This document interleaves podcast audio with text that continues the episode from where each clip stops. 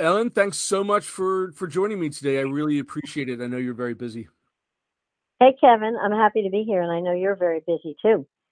And uh, you know, especially uh, during a pandemic, it's I'm always impressed by what people have been able to do and accomplish. And um, you're you're no different. Uh, a number of different releases have come off my transom the, the, the past few months. The first one is congratulations on your new position with Mind Research. Can you tell us a little bit more about what that's about?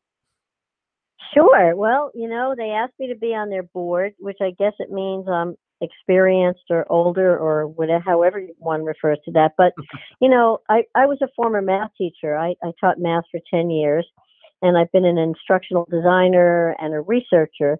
And one of my passions has always been math education, improving math education. So when I was asked to join Mind's board of directors, I thought, hey, this is a perfect match. And uh, I've never been on a board before, but I'm excited to be doing it. And you look at the, the, the sort of work that, that Mind has been doing, and especially I've talked with the folks over there, you know, during the pandemic. Um, they had a lot of progressive technologies and techniques, uh, both for in classroom, but also for remote. Uh, I don't think anyone saw their their their products being prepared to be used during something that we like what we've just gone through.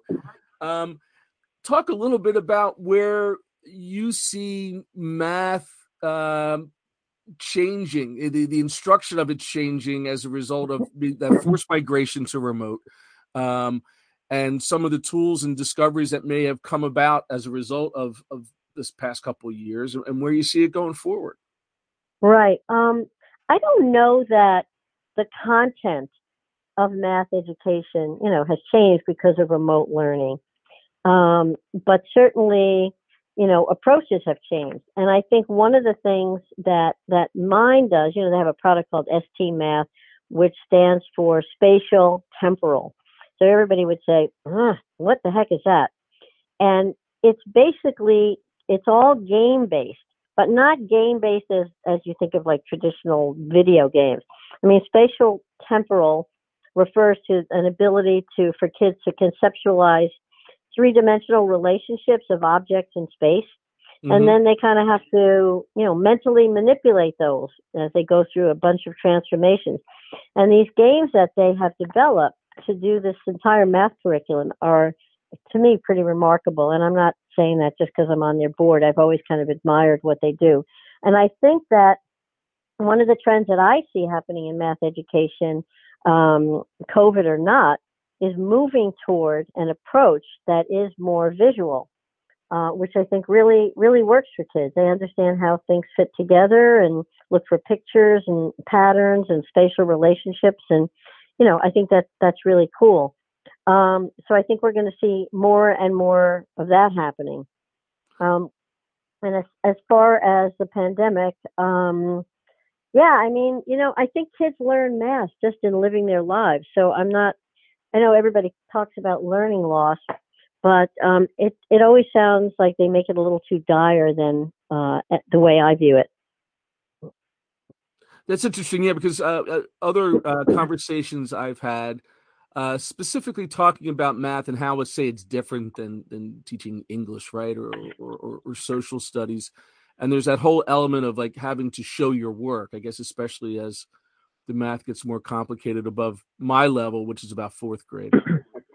uh, uh, and it, it, also seems, you know, we, we can, uh, we only have a few minutes and I'm, and I'm, going down rabbit holes, but the idea of, of equity as well, and in terms of some of the learning loss in underserved communities during the pandemic, basically uh-huh. kids were at home and they didn't have a parent or a guardian or an aunt or someone to kind of help them with their math, even as if they're, you know, they're listening to the instruction remotely but you still kind of need somebody over the shoulder, right?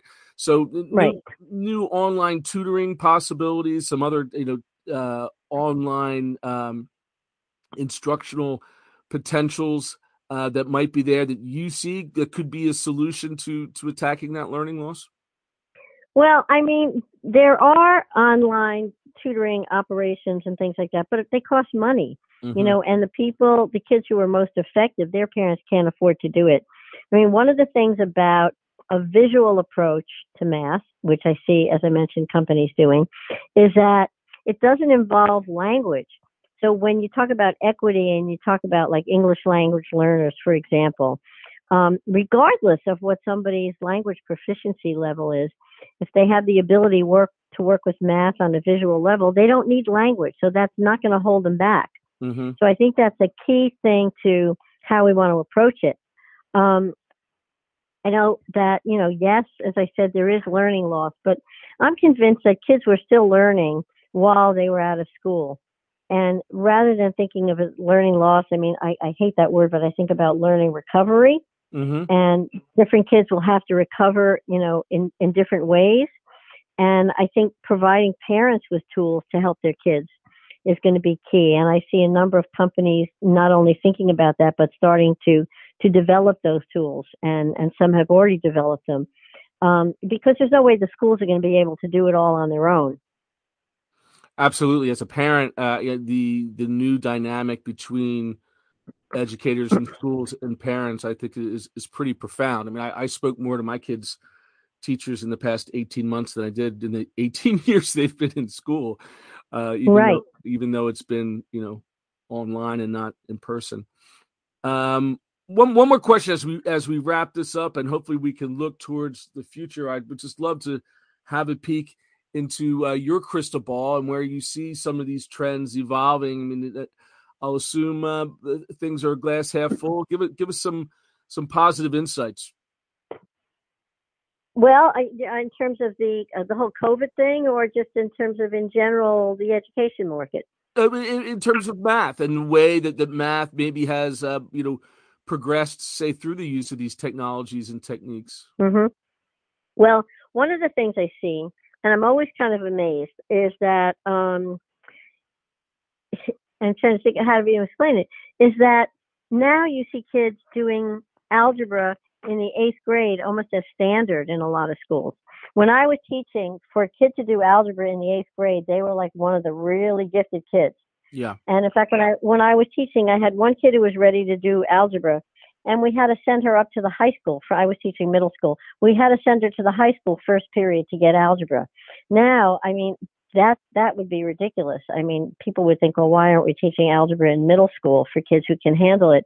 Because they're moving along much, much, much more quickly.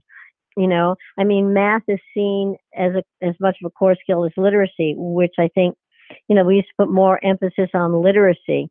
Um, but you know, the other day I was watching, and I hate to admit this, I was watching Star Trek Discovery. And I've always been right. a I was I've always been a Trekkie, and there's a new, uh, you know, a relatively new series called Star Trek Discovery, and they go a thousand years into the future, and there are a bunch of characters on it that are engineers who are not nerdy, and they're all about math. And there are a lot of times in it when they say, "It's the math. Come on, we just need to use the math." And I think that's how we have to think about that as a skill that we all need to have. It's going to be part of our lives forever as we learn to read, we need to need to learn to do math and kind of get rid of that idea. Well, you know, my mother wasn't good in math, so I'm not good in it either. It's right. not something that's genetic. It's something that everybody can succeed at, and I just want to see people go into it with a much more positive attitude. Well, I knew if I asked you for predictions in the next three to five years, I'd get a thousand years in the future. So that's fantastic. Yeah. Actually, it was 950, but I rounded up. Very good. Well, Ellen, as always, it's great to talk to you. I hope to see you soon, hopefully, maybe in person in New Orleans at ISTE. But uh, in that, the meantime, yeah, that thanks again. That would be great. Yeah, well, thanks for talking with me, Kevin. Take care and stay safe. Okay, bye. Okay, bye.